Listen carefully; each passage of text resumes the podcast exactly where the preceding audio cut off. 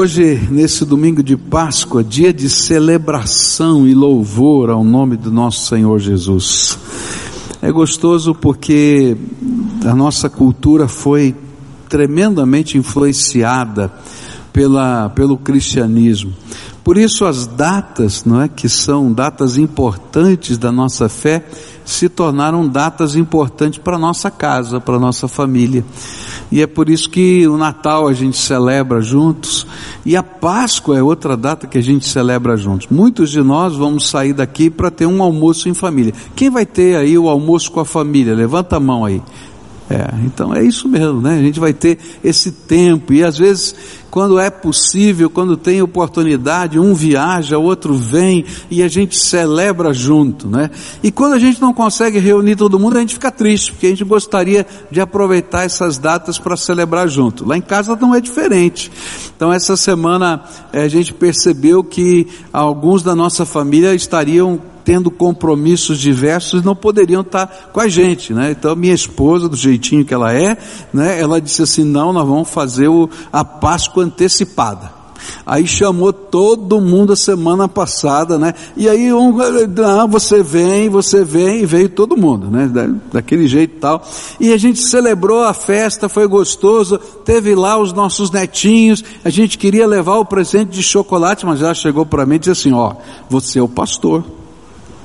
Então faz favor de, nessa hora, você explicar para as crianças direitinho o que significa a Páscoa. Pode deixar, eu vou explicar, né? E aí foi, porque justamente é isso, né? Às vezes a gente celebra tantas coisas, mas perde o sentido e o significado daquilo que realmente é importante. A gente está celebrando a ressurreição do Senhor Jesus Cristo. A gente está celebrando aquele momento em que o Senhor consumou a obra da redenção e ela e abriu portas para nós. E em Lucas capítulo vinte e quatro nós vamos encontrar o evangelista destacando para a gente quais são as portas que foram abertas através da ressurreição, e essas portas precisam estar na nossa mente, porque elas nos ajudam a ter o verdadeiro significado daquilo que está acontecendo, o que aconteceu e que nós estamos comemorando hoje. Então abra sua Bíblia no Evangelho de Lucas capítulo vinte e quatro. Deixa a Bíblia aberta, porque a gente vai olhar vários versículos desse texto. Diz assim a palavra do Senhor: no primeiro dia da semana, de manhã bem cedo, as mulheres levaram ao sepulcro as especiarias aromáticas que haviam preparado, e encontraram removida a pedra do sepulcro. Mas quando entraram, não encontraram o corpo do Senhor Jesus. Ficaram perplexas, sem saber o que fazer, e de repente, dois homens com roupas que brilhavam como a luz do sol, colocaram-se ao lado delas. Amedrontadas, as mulheres baixaram o rosto para o chão, e os homens lhes disseram: por que vocês estão procurando entre os mortos aquele que vive? Ele não está aqui, ressuscitou.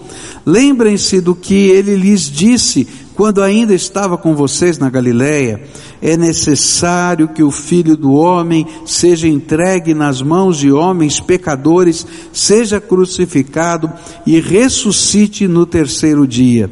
E então se lembraram das palavras de Jesus. A primeira porta que a ressurreição de Jesus abriu para nós foi a porta que tem a ver com o maior de todos os inimigos que nós temos: a porta da morte. É interessante que, se Jesus não voltar antes, eu tenho uma certeza: você vai morrer. E você pode dizer a mesma coisa para mim: pastor, eu também tenho a certeza, se Jesus não voltar antes, o senhor também vai morrer. Porque essa é a certeza que a gente tem desde que a gente nasceu, né? E apesar de todas as tentativas que a gente faz e que são naturais para retardar esse dia, a gente tem a certeza que um dia, não é? Todas essas tentativas vão falhar, e esse corpo vai falir, e a gente vai morrer. E é interessante porque é, é, como a gente lida com essas questões dentro da vida da gente, é uma coisa muito forte. É, eu sei que você já deve ter participado de vários funerais na sua vida, eu também já participei, mas é diferente quando a gente participa do funeral de alguém que é muito próximo da gente. Tem um impacto diferente sobre a vida da gente, né? Eu me lembro do, do sepultamento do meu pai. Eu cheguei de viagem, não é? E, e aí vi o meu pai no caixão, e num ato contínuo, assim, sem, sem se perceber, eu botei a mão sobre a testa dele, e aí eu levei um choque, porque ela estava gelado, e aí eu descobri, meu pai não está ali. E aí a dimensão do que significa morte ficou ainda mais forte para mim. O que a Bíblia está ensinando para a gente é que, apesar de todos nós sabermos que vamos morrer um dia, Jesus veio resolver esse problema. E quando Jesus ressuscitou, ele foi arrancado pelo poder de Deus da morte. E ele foi dado a nós como prova de que a A porta da morte foi escancarada pelo poder de Deus através daquilo que Jesus fez na cruz do Calvário. E é isso que explica primeira Coríntios capítulo quinze, versículos vinte a vinte e quatro.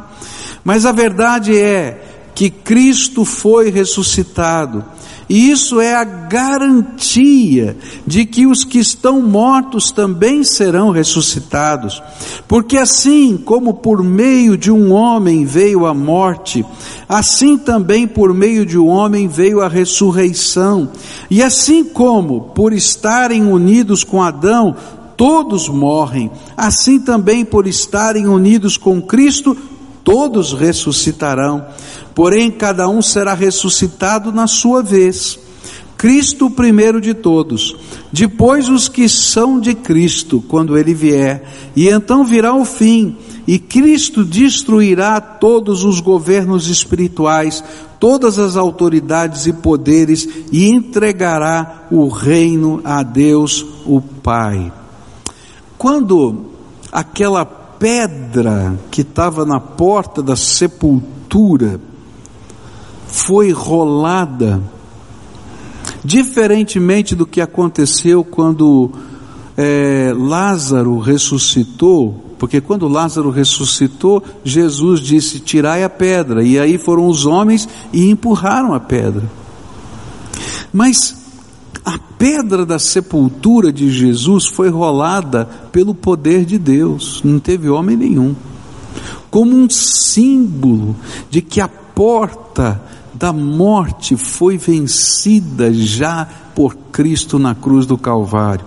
E a promessa é uma promessa muito interessante. Ele vai dizer, ele está prometendo que todas as pessoas vão ressuscitar.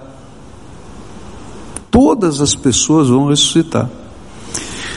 A nossa eternidade não vai ser feita como alma penada lá em cima, não, tá? Ainda que a gente tenha comunhão com Cristo, desde que a gente morre, a gente tem identidade, tem comunhão com Cristo, a obra de Deus é muito maior.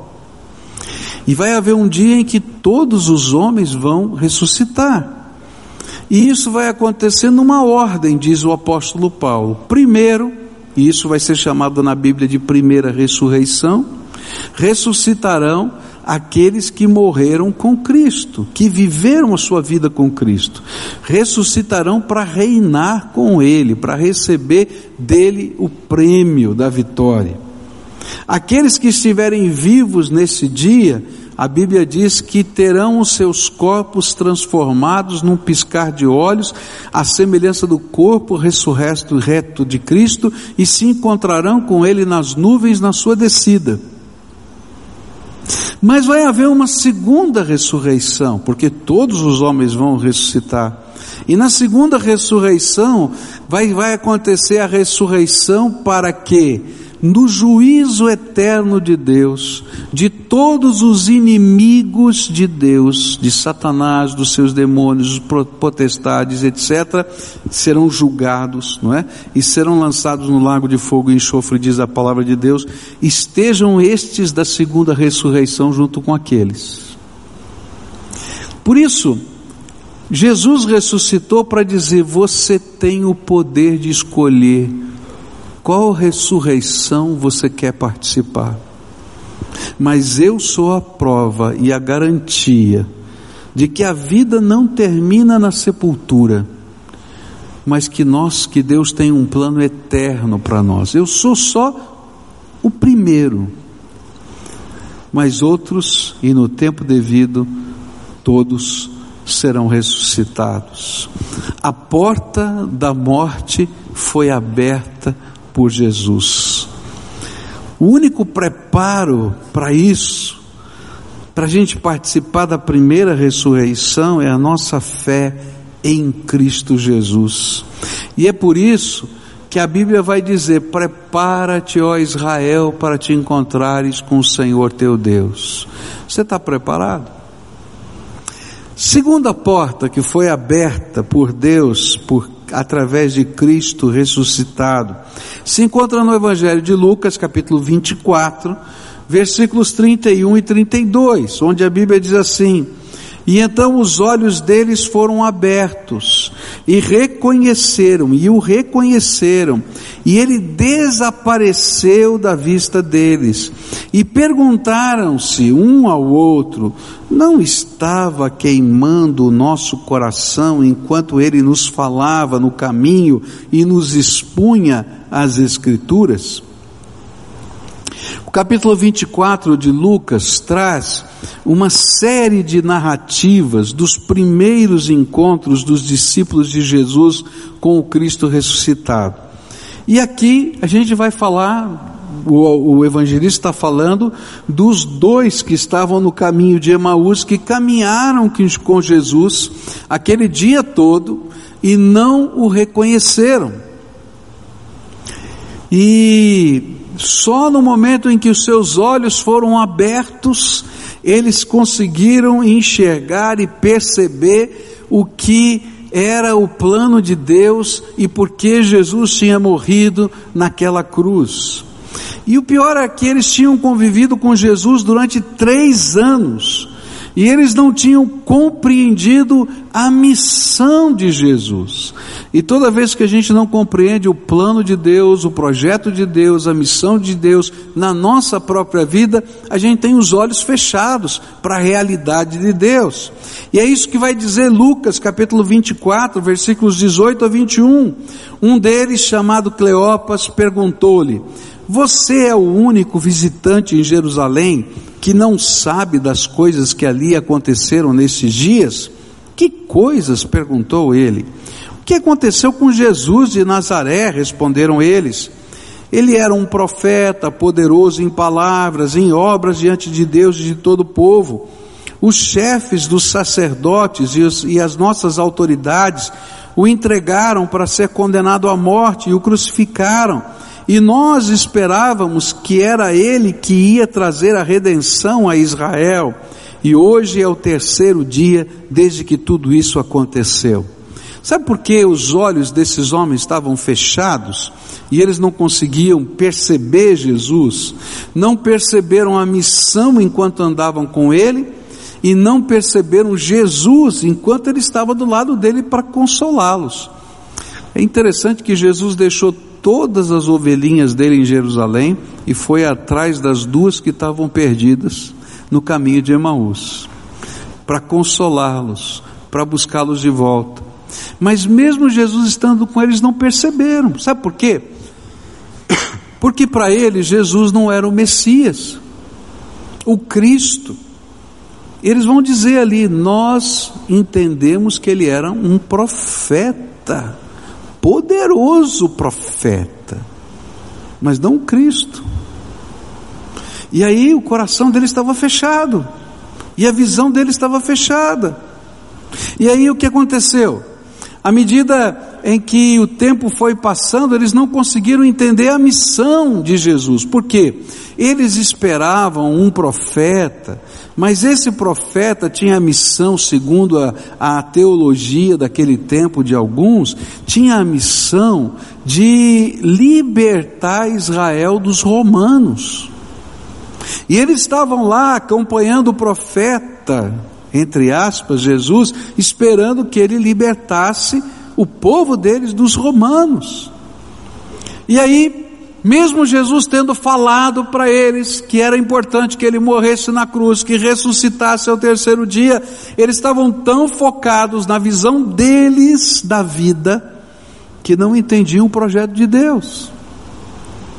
E quando Jesus morreu, então eles disseram assim: nós perdemos a batalha política, por isso eu estou indo embora. Mas aí chegaram as mulheres e disseram para esses dois homens mesmo: olha, nós fomos na sepultura, a sepultura estava vazia, nós encontramos ele no jardim, ele disse que marcou um encontro conosco na Galileia. É muita coisa esse negócio aí. Eu sou, eu creio em Deus, mas o negócio de ressurreição é demais, chega, é demais. Muitos de nós não conseguimos perceber Jesus na nossa vida, não porque Ele não fale conosco, não porque Ele não se revele a nós, é porque a gente já tem tantos conceitos a respeito de Cristo já formados na nossa mente, que nós não nos permitimos conhecê-lo como de fato ele é. E às vezes a gente está tão carregado das nossas dores, das nossas mágoas, dos nossos medos, que Jesus anda do nosso lado e a gente não percebe. E às vezes a gente está dizendo: onde o Senhor está? Ele diz: eu estou aqui. E algumas vezes ele carrega a gente no colo e a gente não percebe que está sendo carregado. Mas há uma marca que fica todo o tempo. Neles aconteceu isso e acontece conosco. A Bíblia diz que ardia o coração deles enquanto o Senhor falava. E essa é uma coisa tremenda, como Deus trabalha na nossa vida. Às vezes a gente não entende o propósito de Deus, a gente tem um monte de conceitos complicados, diferentes, mas a gente não consegue impedir que a palavra de Deus arda no nosso coração. E aí é, às vezes é uma palavra, às vezes é um trecho da Bíblia, às vezes é o comentário de alguém, às vezes alguém que nem sabe o que está acontecendo na nossa vida, mas que diz uma palavra e parece que arde aqui dentro, mexe aqui dentro. A gente não entende direito, mas a gente sentiu alguma coisa. Eles vão até o fim do caminho, sentindo, mas não enxergando. E aí convidam Jesus para entrar na casa. E quando eles convidam Jesus para entrar na casa, eles fazem um ato de, é, de hospitalidade. Eles dizem assim: você pode agradecer o alimento? E aí Jesus toma o pão nas mãos, da mesma maneira como ele tomou na noite da ceia. Ele parte o pão, da mesma maneira como ele partiu. Ele fala aquelas palavras que eles mesmos tinham ouvido, e naquela hora, diz a Bíblia, os seus olhos foram abertos. O coração arde o tempo todo, mas os olhos só são abertos quando a gente convida o Cristo que ressuscitou para entrar dentro da nossa vida, para entrar dentro da nossa casa, para fazer parte da nossa história, para comer conosco a comida de maneira simbólica, de estar junto com a gente no dia a dia, seja no partir do pão ou seja no caminhar pela vida. E aí os nossos olhos se abrem, porque quando Cristo ressuscitou, Ele veio para abrir os nossos olhos, para que enxerguemos a realidade da presença do Senhor entre nós, e de como somos importantes para aquele Deus que se fez carne, habitou entre nós e tomou o nosso lugar na cruz do Calvário. A terceira porta que foi aberta pelo Senhor, através da sua ressurreição, é a porta das Escrituras, diz a Bíblia, versículos quarenta e cinco a quarenta e oito, e então lhes abriu o entendimento para que pudessem compreender as Escrituras. E lhes disse: está escrito que o Cristo haveria de sofrer e ressuscitar dos mortos no terceiro dia, e que em seu nome seria pregado o arrependimento para o perdão de pecados a todas as nações, começando por Jerusalém. Vocês são testemunhas destas coisas.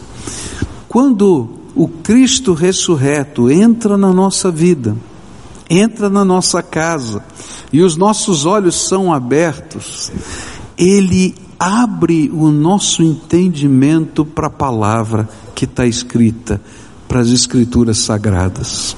E essa é uma das coisas tremendas da nossa comunhão com Deus. A palavra do Senhor nos garante que ele não nos deixaria órfãos, que ele derramaria sobre nós o seu Espírito Santo. E é uma coisa tremenda que acontece conosco quando a gente pede para o Senhor entrar na nossa vida, para entrar na nossa casa, para seguir conosco a nossa jornada. Ele vem e enche a nossa vida com o seu Espírito. O Espírito de Deus faz morada dentro de nós, e é o Espírito de Deus que testifica com o nosso Espírito, a primeira coisa, que você é filho amado dele. Mas ele não para aí, esse Espírito de Deus vai testificando ao nosso Espírito as coisas que estão na palavra de Deus. A Bíblia vai dizer que quando eu leio a palavra de Deus, o Espírito de Deus não apenas me esclarece a palavra, mas ele me faz lembrar no momento oportuno tudo quanto ele já nos ensinou. E aí, quando a gente está caminhando pela vida, aquela palavra deixa de ser só liturgia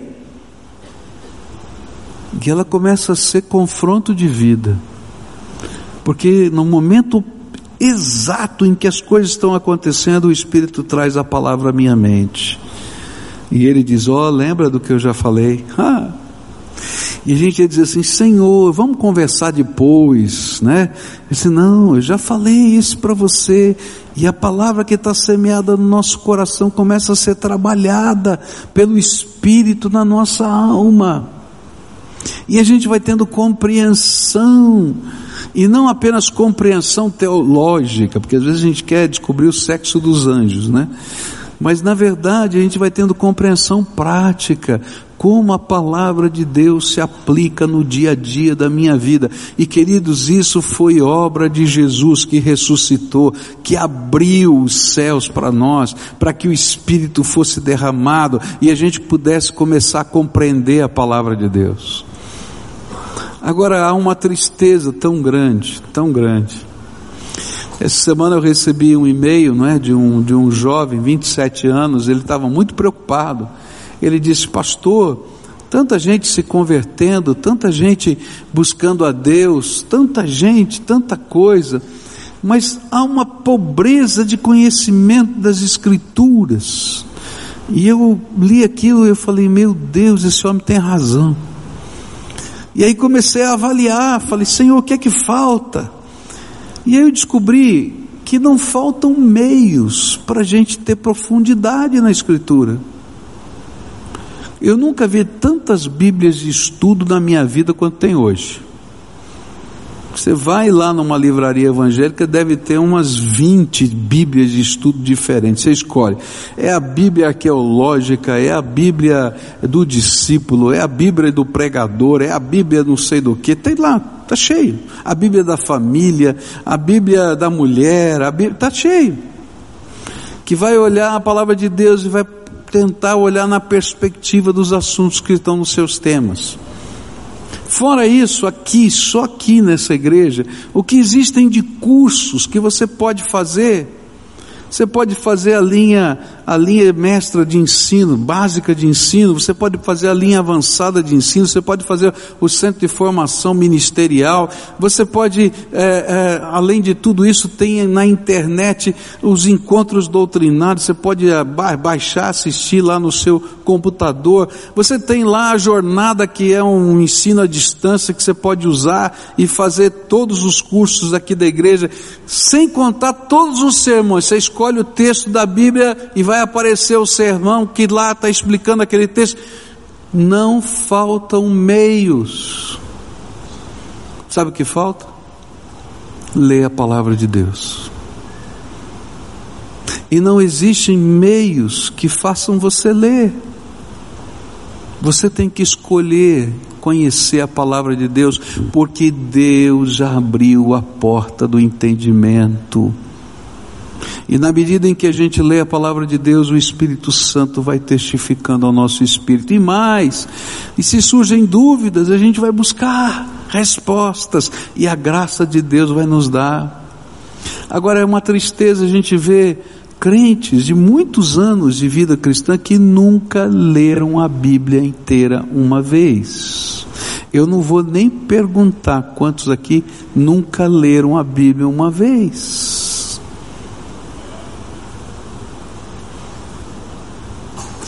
Eu vou falar uma palavra forte: não se conforme com mediocridade, porque o nosso Deus é um Deus de excelência. Ele tem mais para você, Ele tem mais de experiência, Ele tem mais de graça, Ele tem mais de profundidade, Ele tem mais de sabedoria, mas a gente tem que ir na fonte. A fonte é a palavra, a fonte é a palavra. Todos esses recursos são auxiliares, mas a fonte primária é a palavra. Quando a gente está fazendo um trabalho científico, né, a gente descobre quais são as fontes secundárias e quais são as fontes primárias. E a orientação que a gente tem é que a gente se valha primeiro das fontes primárias e depois das secundárias. Se você não conseguiu de jeito nenhum a primária, você pode usar a secundária. Eu vou dizer para você, assim vale na vida. A fonte primária é a palavra de Deus, é teu encontro com Jesus, é a tua comunhão com Ele. Queridos, está aberto. A ressurreição é o sinal de Deus de que a porta está aberta. Última coisa que eu quero falar para você, para a gente encerrar nessa manhã de Páscoa. Lucas vinte e quatro, verso cinquenta e um. Estando ainda a abençoá-los, ele os deixou e foi elevado ao céu. Mas a mais preciosa de todas as portas abertas por Jesus através da sua morte e ressurreição foi a porta do céu, pois só através daquilo que ele fez por nós na cruz e consumou na sua ressurreição podemos entrar no céu de Deus e podemos ter acesso à sala do trono de Deus. Foi por isso que Jesus prometeu, um dia antes da sua prisão, ele disse isso aos seus discípulos em João catorze, versículos de um a seis, não se perturbe o coração de vocês, creiam em Deus, creiam também em mim, na casa de meu pai há muitos aposentos, se não fosse assim eu lhes teria dito, vou preparar-lhes lugar, e se eu for e lhes preparar lugar, voltarei e os levarei para mim, para que vocês estejam onde eu estiver. Vocês conhecem o caminho para onde vou. Disse Tomé, Senhor, não sabemos para onde vais, como então podemos saber o caminho? E respondeu Jesus, eu sou o caminho, a verdade e a vida, e ninguém vem ao Pai, senão por mim. Jesus é o guardião da porta do céu.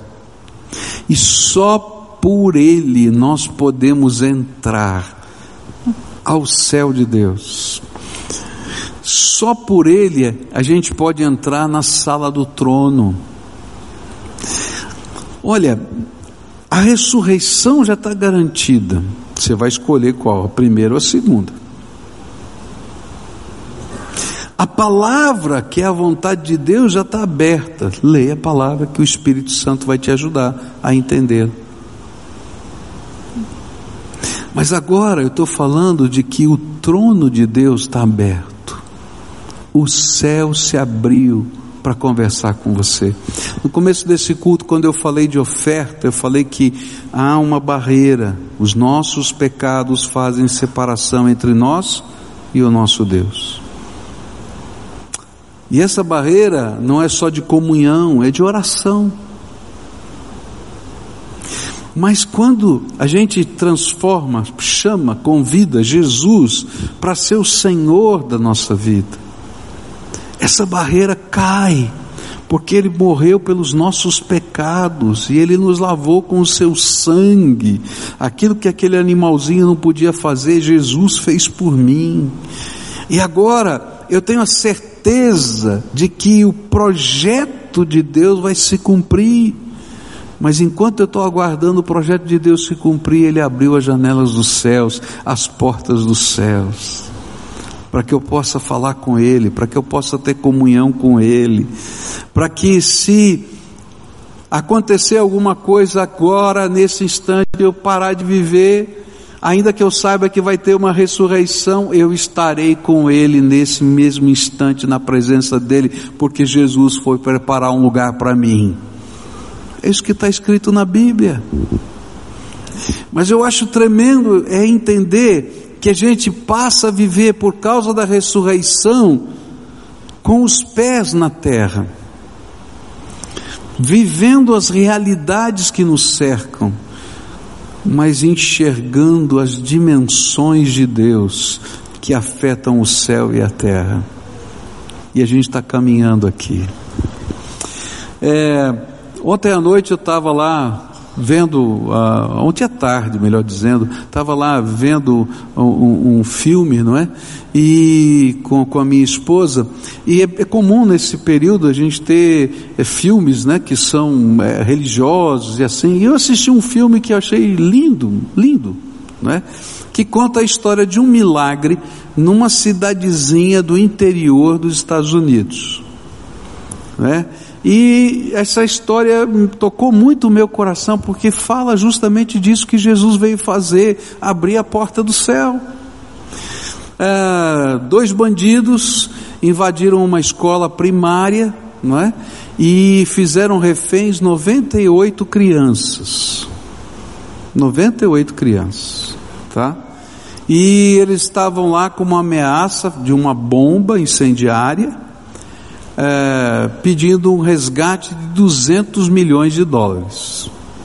Uma cidade pequenininha, mil habitantes aproximadamente, pequenininha. Ninguém tinha duzentos milhões de dólares, nem a cidade inteira junta tinha duzentos milhões de dólares. E estava todo mundo desesperado ali. Mas era uma cidade que temia Deus. Uma das marcas dessa cidade era a fé. Uma das marcas dessa cidade era a oração. E aí aconteceu um milagre naquele lugar. As crianças que estavam ali, né, é, contaram essa história, que viram anjos. E os anjos diziam para as crianças: olha, vocês fiquem perto da janela. E quando a bomba explodiu, eles viram os anjos dando as mãos e ficando em torno da bomba, de tal maneira que, depois, fazendo a perícia, a bomba incendiária deveria ter se expandido para os lados e jogado fogo em todo mundo, mas ela só subiu e bateu no teto. E quando aconteceu tudo isso, nenhuma criança foi morta, só os dois bandidos morreram. E elas começaram a contar aos seus pais, sem uma falar com a outra, o que elas tinham visto, dos anjos. E uma coisa tinha acontecido, porque o xerife não estava lá, é uma cidadezinha pequenininha, tinha dois policiais, os dois policiais não estavam na cidade, não podiam fazer nada, a única coisa que elas podiam fazer é orar. E o tema do filme era: eu acredito ou não acredito que isso foi verdade? E a história é a história de um dos pais de uma dessas crianças que está dizendo: eu não sei se eu consigo acreditar nisso. E ele vai fazer então uma investigação para ver se ele consegue provar alguma causa natural. Mas ele termina de joelhos orando junto com seus filhos, porque ele não descobre a, a causa natural. Esse filme é um relato de uma história real. vinte anos depois ele foi filmado, e aí no final, na hora dos créditos, começa a aparecer o testemunho daquelas noventa e oito crianças contando a sua história, só que agora são adultos e apresentando os seus filhos. Eu creio nessa história, sabe por quê? Porque Jesus ressuscitou e abriu a porta do céu para nós. O céu está aberto, o céu está aberto. Eu vivo aqui na terra realidades, eu sou uma pessoa muito concreta, eu vivo aqui na terra realidades, eu tenho problemas, eu tenho que ter é, soluções, eu tenho que achar caminhos, mas eu já descobri que quando eu dobro o meu joelho e falo com o Todo-Poderoso, o céu está aberto, e Ele fala comigo, Ele revela a verdade dEle, Ele toca a minha vida e o meu coração. Às vezes o meu coração está fechado e os meus olhos também, mas o meu coração arde toda vez que Ele fala, e cada vez que eu me rendo e convido para que Ele entre, meus olhos se abrem de novo. Cada vez que eu o busco com inteireza de alma, porque a Bíblia diz: buscar-me-eis e me achareis quando me buscardes de todo o vosso coração, o céu se abre, porque Jesus morreu e ressuscitou para que isso acontecesse. Nessa manhã de Páscoa eu queria orar com você, como todo domingo a gente faz,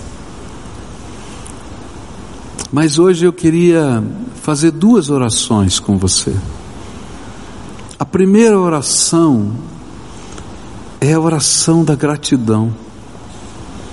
Não dá para a gente estar num domingo de Páscoa e não agradecer.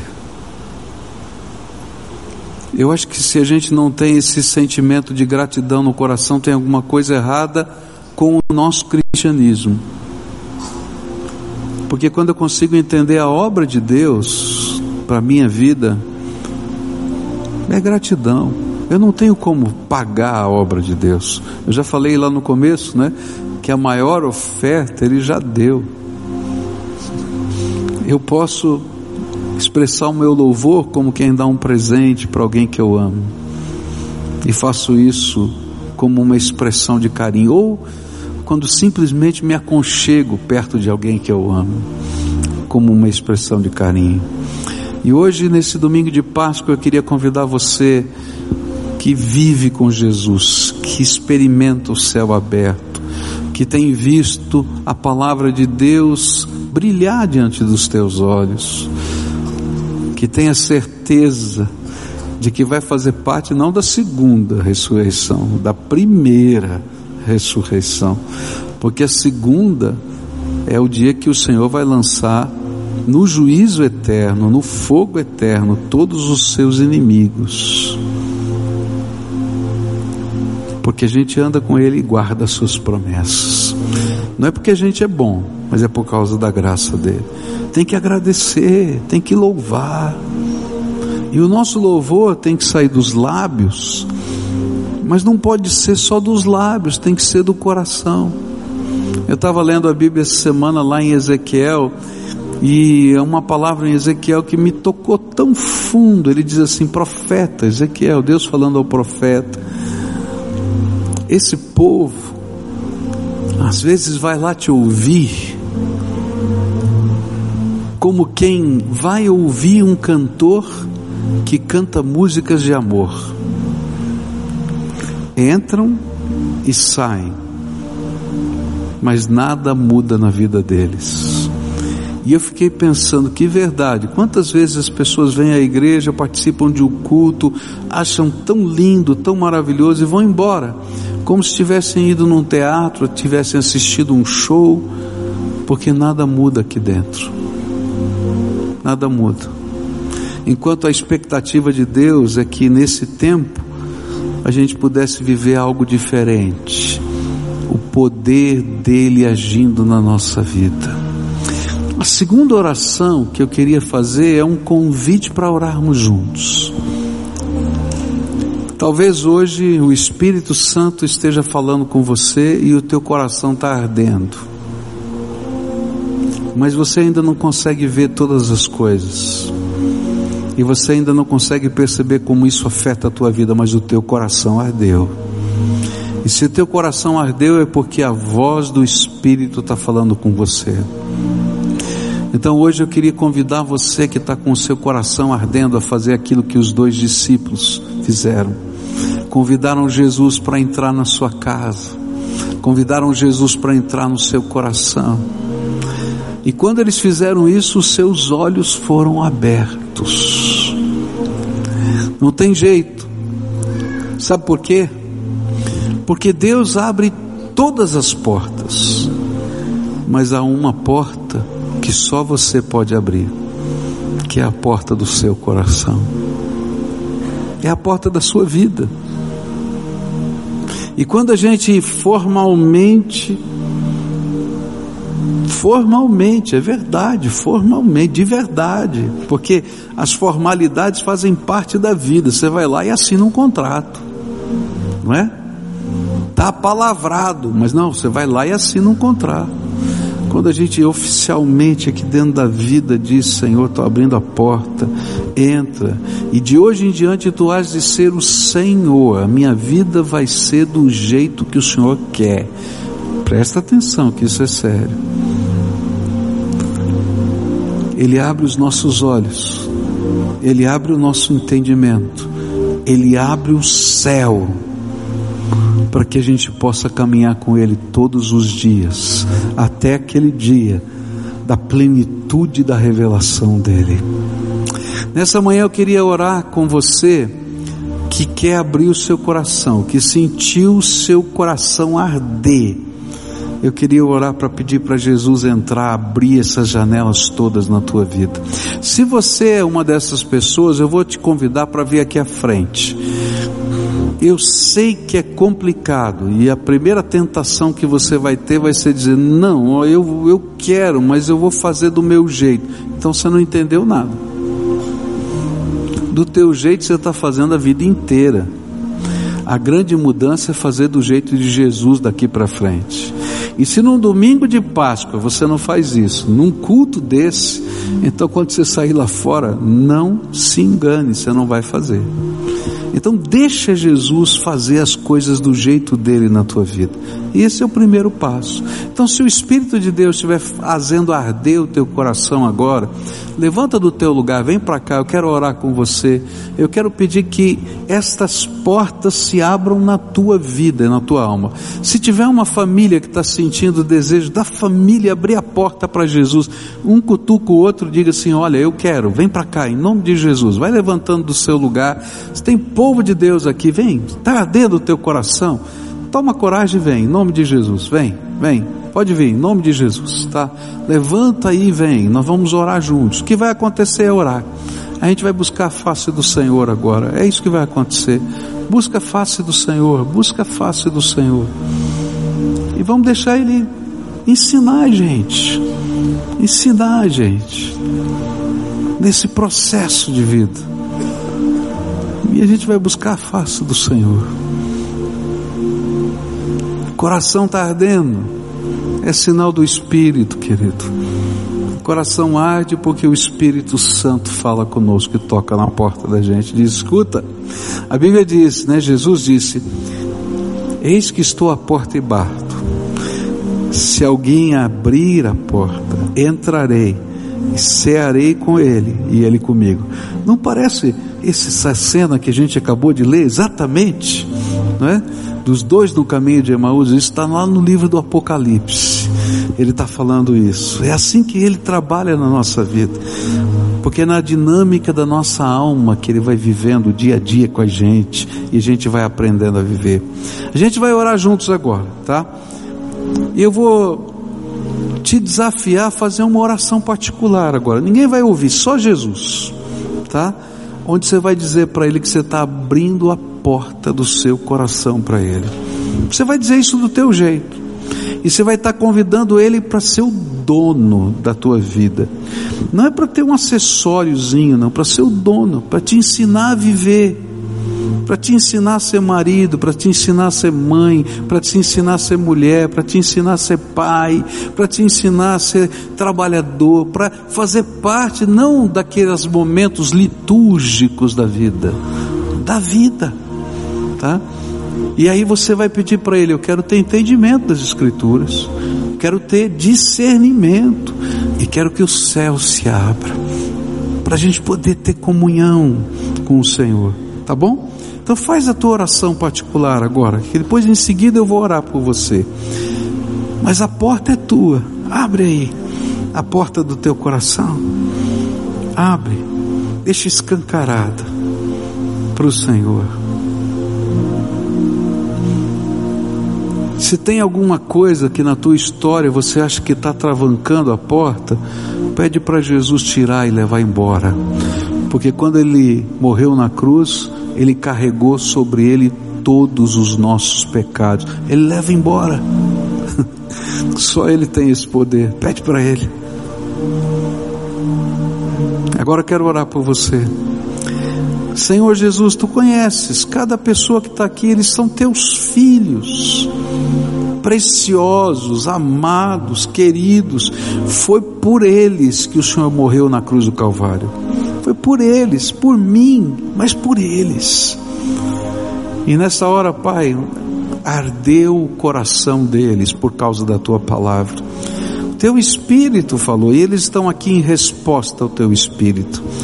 E agora eu quero te pedir que esses milagres que eu anunciei aqui da tua palavra comecem a acontecer agora na vida deles. Abre, Senhor, agora as portas dos céus para eles, de tal maneira que o Espírito Santo seja derramado agora como selo, e eles possam perceber o teu Espírito testificando ao Espírito deles: você é meu filho amado, você é minha filha amada. Ó Pai, que a sala do trono esteja aberta, e que eles tenham livre acesso à tua presença, e como uma criança que senta no colo do pai ou do avô, ó Pai, que eles possam sentar-se no seu colo e receber do Senhor a comunhão do teu Espírito e da tua presença. Ó Pai, transforma o que precisa ser transformado, perdoa o que precisa ser perdoado, revela o que precisa ser revelado, mas que a essência daquilo que é o significado da cruz aconteça agora na vida deles, que é comunhão com o Senhor através daquilo que o Senhor fez por nós. Muito obrigado, porque a Páscoa pode ser vivida todos os dias na tua presença. É aquilo que eu oro em nome de Jesus. Amém e amém.